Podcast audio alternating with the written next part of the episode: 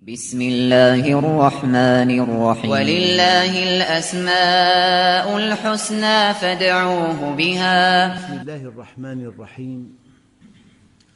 الحمد لله رب العالمين والصلاة والسلام على سيدنا محمد الصادق الوعد الأمين. اللهم أغننا بالعلم وزينا بالحلم وأكرمنا بالتقوى وجملنا بالعافية. أيها الإخوة الكرام لا زلنا مع اسم النصير والمسلمون اليوم في أشد الحاجة إلى أن ينتصروا على أعدائهم وما أكثرهم. ولكن كما بينت في لقاء سابق أن الله سبحانه وتعالى يقول إن تنصروا الله ينصركم. النصر بيد الله. وما النصر إلا من عند الله. النصر الذي نتمناه له ثمن. إن دفعنا ثمنه وصلنا إليه. لذلك الله عز وجل يبين أن المؤمن الذي يحمله إيمانه على طاعة الله يحقق أحد شرطي النصر. وللنصر شرطان كل منهما شرط لازم غير كاف. فلا بد من الإيمان الذي يحمل على طاعة الله ولا بد من الإعداد لقوله تعالى وأعدوا لهم ما استطعتم من قوة ويمكن أن ينسحب هذا على كل شؤون حياتنا. التفوق في العمل يحتاج إلى الأخذ بالأسباب ويحتاج إلى التوكل على الله. وكلاهما شرط لازم غير كاف. لذلك المسلمون في معظمهم لا يأخذون بالأسباب بل يتوكلون توكلا لا يرضي الله. سماه العلماء التواكل. وإذا أخذ بعض الناس بالأسباب ألهها ونسي الله واعتمد عليها. فكأن الطريق الأمثل أن تأخذ بالأسباب وكأنها كل شيء ثم تتوكل على الله وكأنها ليست بشيء. ومن السهل أن تأخذ الموقف الحاد أن تأخذ بها وتنسى الله أن تأخذ بها وتنسى الله أو أن تتواكل على الله ولا تأخذ بالأسباب. هذا درس بليغ بل إن بعض المعاصرين يصفون كل إنجاز معركة لكن المعركة مع العمل المعركة مع الإنتاج المعركة مع التنمية. فكلمة معركة تأخذ معنى واسعا جدا. إن أردت أن تنتصر في أي معركة حقيقة أو مجازا لا بد من أن تأخذ بالأسباب وكأنها كل شيء وأن تتوكل على الله وكأنها ليست بشيء. هذا حق وهذا قانون. إن الله يلوم على العجز. أن نستسلم أن نيأس أن نحس بالإحباط أن نقول انتهينا. هذا نلام عليه. هذا يأس واليأس كفر. هذا تشاؤم والتشاؤم ليس من صفات المؤمن. لذلك لا بد من أن تأخذ بالأسباب وكأنها كل شيء. وبعدها تتوكل على الله وكأنها ليست بشيء بأوسع معاني المعارك. معارك قتالية معارك التنمية معارك البناء معارك الصحة. سمي أي قضية أو مشكلة في حياة المسلمين معركة والانتصار بهذه المعركة يحتاج إلى شرطين كل منهما شرط لازم غير كافٍ.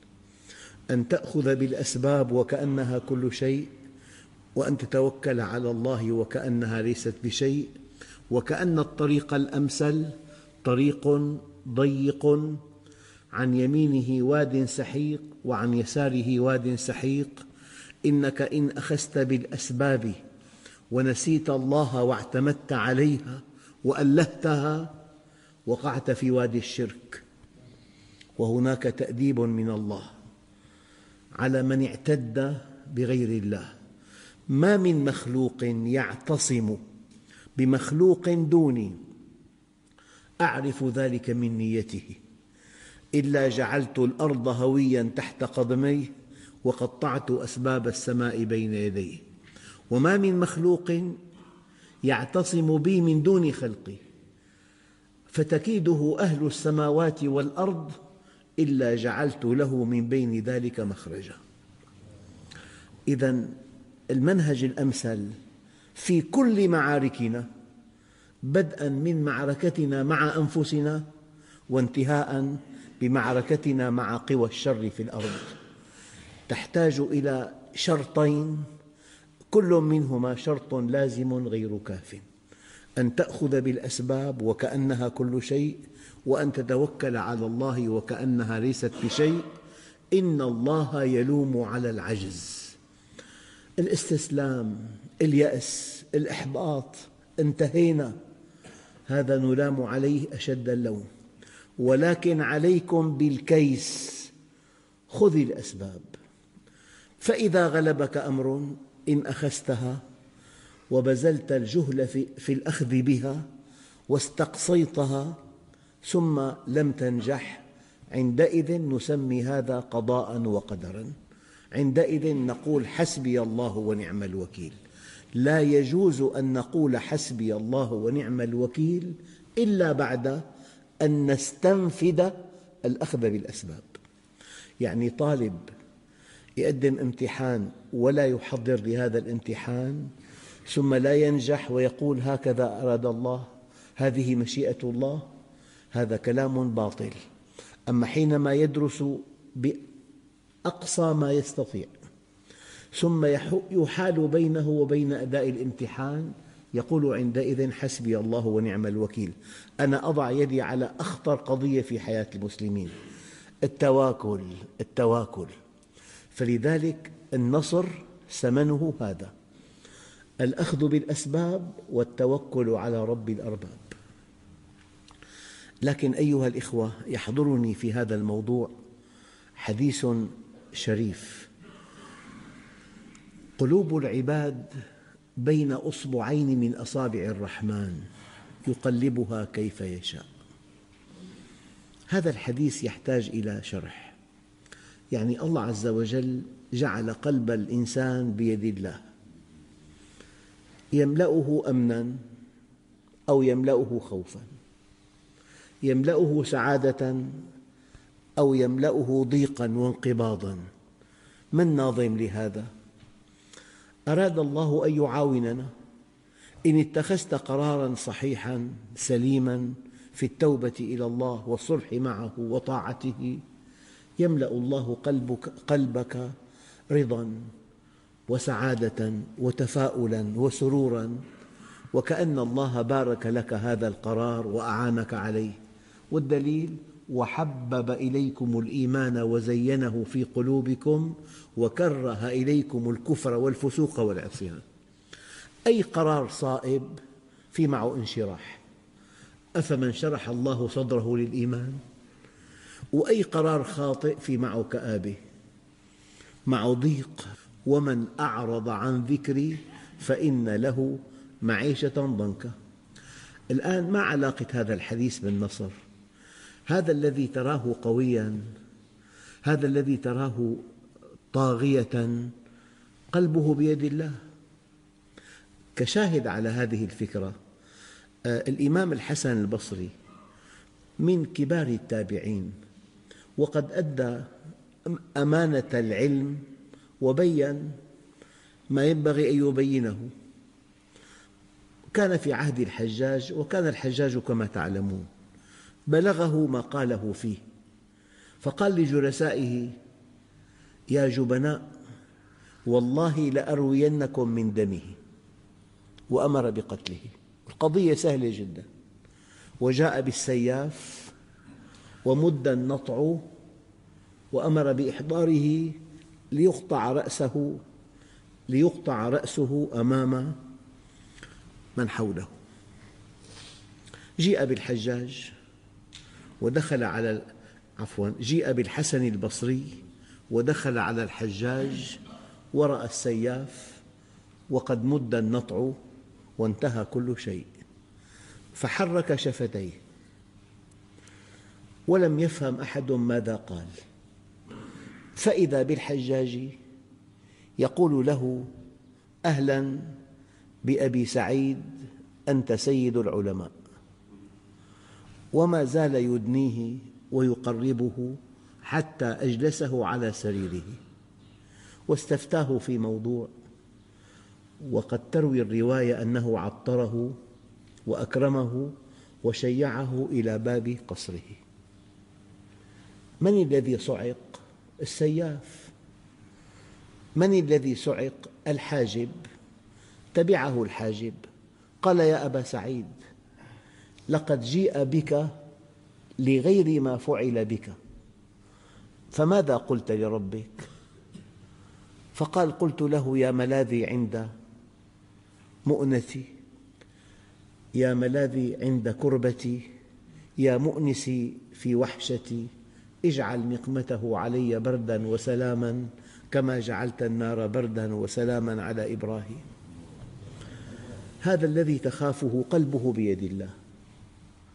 هذا القوي الذي يتمنى إفناءك قلبه بيد الله. قد يملأه الله هيبة منك. قد يملأه. إذا الله نصير. إن قلوب الذين حولك بيد الله عز وجل. طيب ألم يقل أحد الأنبياء فكيدوني جميعا تحديا ثم لا تنظرون؟ إني توكلت على الله ربي وربكم ما من دابة إلا هو آخذ بناصيتها. إن ربي على صراط مستقيم. هذه الآية وحدها تكفي. ما من دابة إلا هو آخذ بناصيتها. إن ربي على صراط مستقيم. لذلك قلوب العباد بين أصبعين من أصابع الرحمن يقلبها كيف يشاء. أولا يملأ الله قلبك انشراحا وسعادة وطمأنينة حينما تتخذ قرارا صائبا ويملأ الله القلب خوفا وقلقا وفرقا وضيقا وتشاؤما وكآبة حينما تتخذ قرارا مخطئا. إذا الله أعاننا بهذا. الآن قلب الذي تخافه بيد الله يملأه هيبة لك. من هاب الله هابه كل شيء. يملأه رغبة في معاونتك فإذا كان الله معك خدمك أعداؤك. وإذا كان الله عليك تطاول عليك أقرباؤك. يا رب ماذا فقد من وجدك وماذا وجد من فقدك؟ إذا أول نقطة أن قلوب الذين تخافهم بيد الله. إذا هو النصير. النقطة الثانية وهو معكم. الشركاء يمكن ألا يكونوا معك في وقت حرج وهو معكم في السماء وأنت في الطائرة وفي الأرض وفي البحر وفي بيتك وفي الفلاة وفي مكان ما في اتصالات. يعني الإنسان معه هاتف جوال إيه، بيكون بأمس الحاجة له ما في تغطية. أما أنت مع الله دائما وهو معكم بعلمه. الآن وهو معكم أينما كنتم. قال العلماء معكم بعلمه. فإذا كنت مؤمنا إن الله مع المؤمنين. الآن معكم بتوفيقه وحفظه وتأييده ونصره. لذلك فرق العلماء بين المعية العامة والمعية الخاصة. المعية العامة هو معكم بعلمه. المعية الخاصة هو معكم مؤيدا وموفقا وحافظا وناصرا. هو النصير. لذلك الله عز وجل دقق موجود. إنك إن دعوته فهو موجود. والإنسان لا يمكن أن يدعو جهة لا يؤمن بوجودها يكون أحمق. لمجرد أن تدعوه تقول يا رب إذا هو موجود. الشيء الثاني هو يسمعك إذا تكلمت ويراك إذا تحركت ويعلم ما في قلبك إن أضمرت. يسمع ويرى ويعلم ولا يحتاج إلى وصل ولا إلى سند ولا إلى براءة ذمة. الله يعلم. يرى ويسمع ويعلم. التعامل معه سهل جدا. لذلك قال بعضهم الحمد لله على وجود الله. يرى إن تحركت ويسمعك إن تكلمت ويعلم ما في نفسك إن سكت. إذا موجود ويعلم. الشيء الثاني وهو على كل شيء قدير. قدير.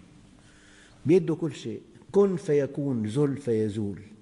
يا عبادي لو أن أولكم وآخركم وإنسكم وجنكم وقفوا على صعيد واحد وسألني كل واحد منكم مسألته ما نقص ذلك في ملكي إلا كما ينقص المخيط إذا غمس في مياه البحر؟ إلا كما ينقص المخيط إذا غمس في مياه البحر. ذلك لأن عطائي كلام وأخذي كلام.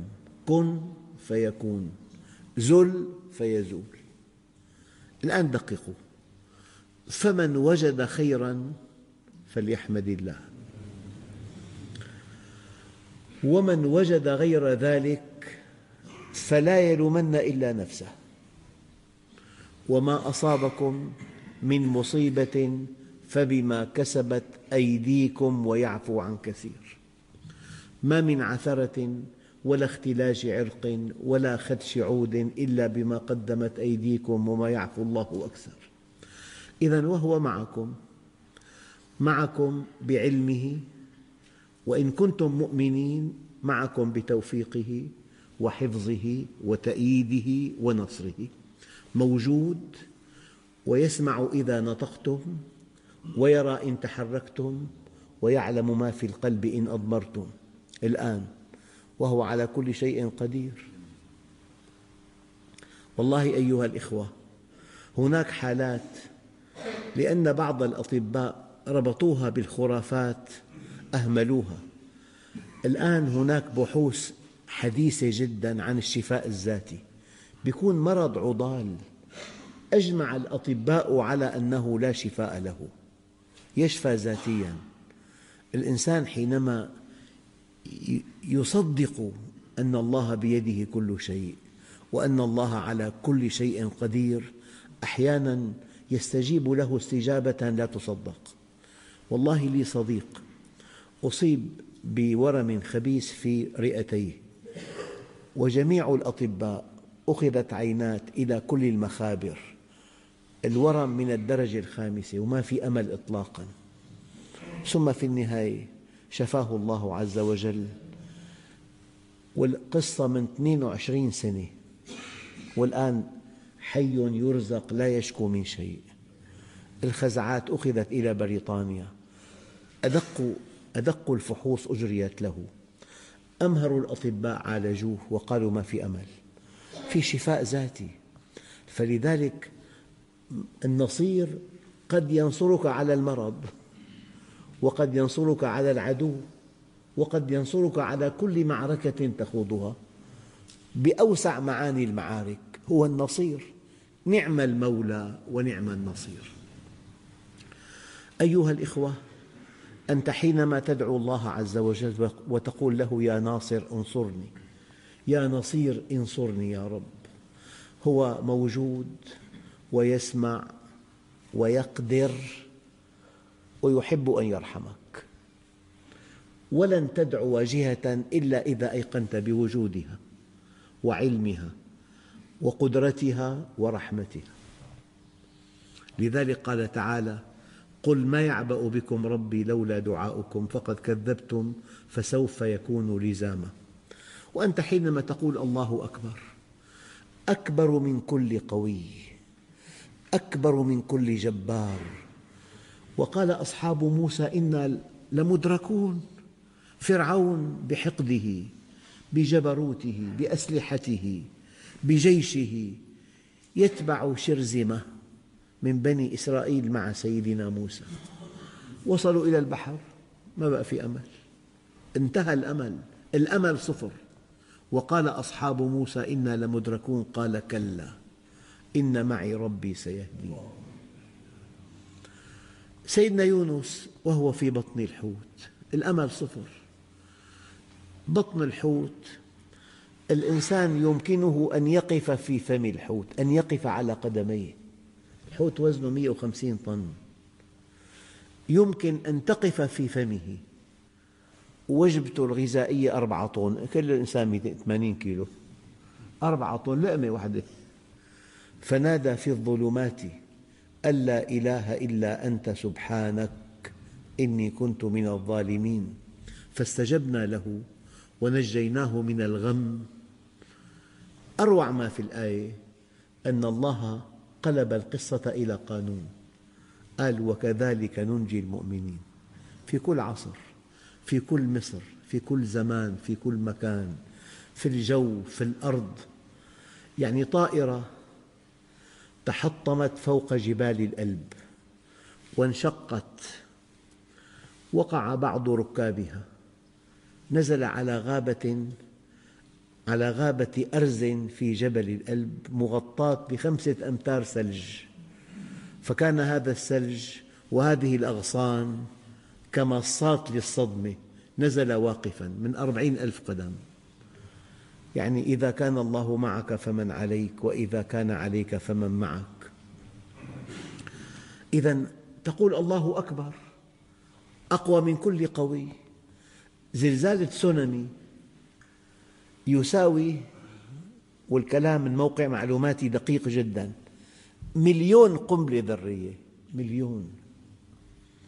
يعني الله عز وجل قوي فإذا كنت مع القوي حفظك القوي. نعم المولى ونعم النصير. أيها الإخوة شيء آخر. المعركة تحتاج إلى معلومات. أنت إذا كنت مع الله هو يعلم ماذا يخطط لك أعداؤك. لذلك يلهمك خطة تحبط خططهم.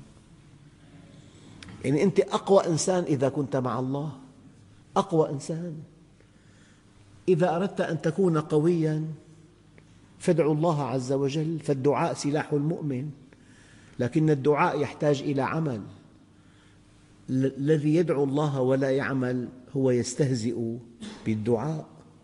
قال له ماذا تفعل يا أخ العرب مع هذا الجمل الأجرب؟ قال له أدعو الله أن يشفيه. قال له هلا جعلت مع الدعاء قطرانا؟ لذلك العدو قد يكون قوي الله أقوى. الله أكبر. الآن قد يكون العدو يخطط دقق في الآية ومكروا مكرهم وعند الله مكرهم. وإن كان مكرهم لتزول منه الجبال لتزول منه الجبال. إله عظيم يصف مكر الكافرين بأن مكرهم تزول منه الجبال.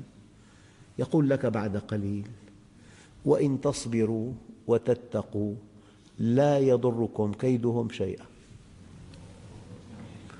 خالق الكون كلام رب العالمين وإن تصبروا وتتقوا لا يضركم كيدهم شيئا. كل إعداد كل آلات كل أسلحة كل إعلام كل أموال كل أقمار صناعية كل حاملات طائراتهم وإن تصبروا وتتقوا لا يضركم كيدهم شيئا. والآن ترون يقول أحد أكبر الموظفين في البنتاغون لا تجرؤ دولة في الأرض أن تحاربنا ماذا نفعل بهذه الأسلحة؟ ولكن هذا الذي أراد أن يموت ماذا نفعل به؟ ما له حل أقض مضاجع أهل الأرض هذا الذي أراد أن يهز أركانهم ويقدم حياته رخيصة لهذا الهدف أيها الإخوة آه، لو أن إنسان انتصر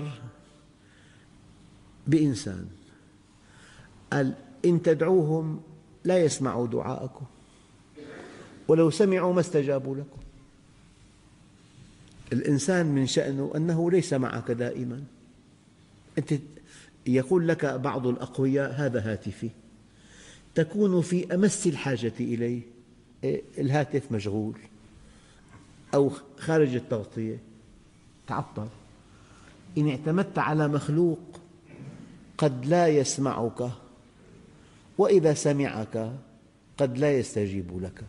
يعتذر أحيانا يتجاهلك لذلك كن مع الله ترى الله معك. واترك الكل وحاذر طمعك. وإذا أعطاك من يمنعه ثم من يعطي إذا ما منعك. هذه ملة طه خذ بها. كن مع الله ترى الله معك. واترك الكل وحاذر طمعك. وإذا أعطاك من يمنعه ثم من يمنعك من, من يعطي إذا ما منعك. أطع أمرنا نرفع لأجلك حجبنا. فإنا منحنا بالرضا من أحبنا. ولذ بحمانا واحتمي بجنابنا. لنحميك مما فيه أشرار خلقنا. وعن ذكرنا لا يشغلنك شاغل وأخلص لنا تلقى المسرة والهنا. نعم المولى ونعم النصير. كن مع الله ولا تبالي. والله عز وجل يحب أن ينصرنا لكن يطالبنا أن ندفع ثمن النصر. ملخص هذا اللقاء الطيب الطاعة مع النصر الطاعة مع الصبر سبيل إلى النصر. أما المعصية مع الصبر ليس بعدها إلا القبر والحمد لله رب العالمين.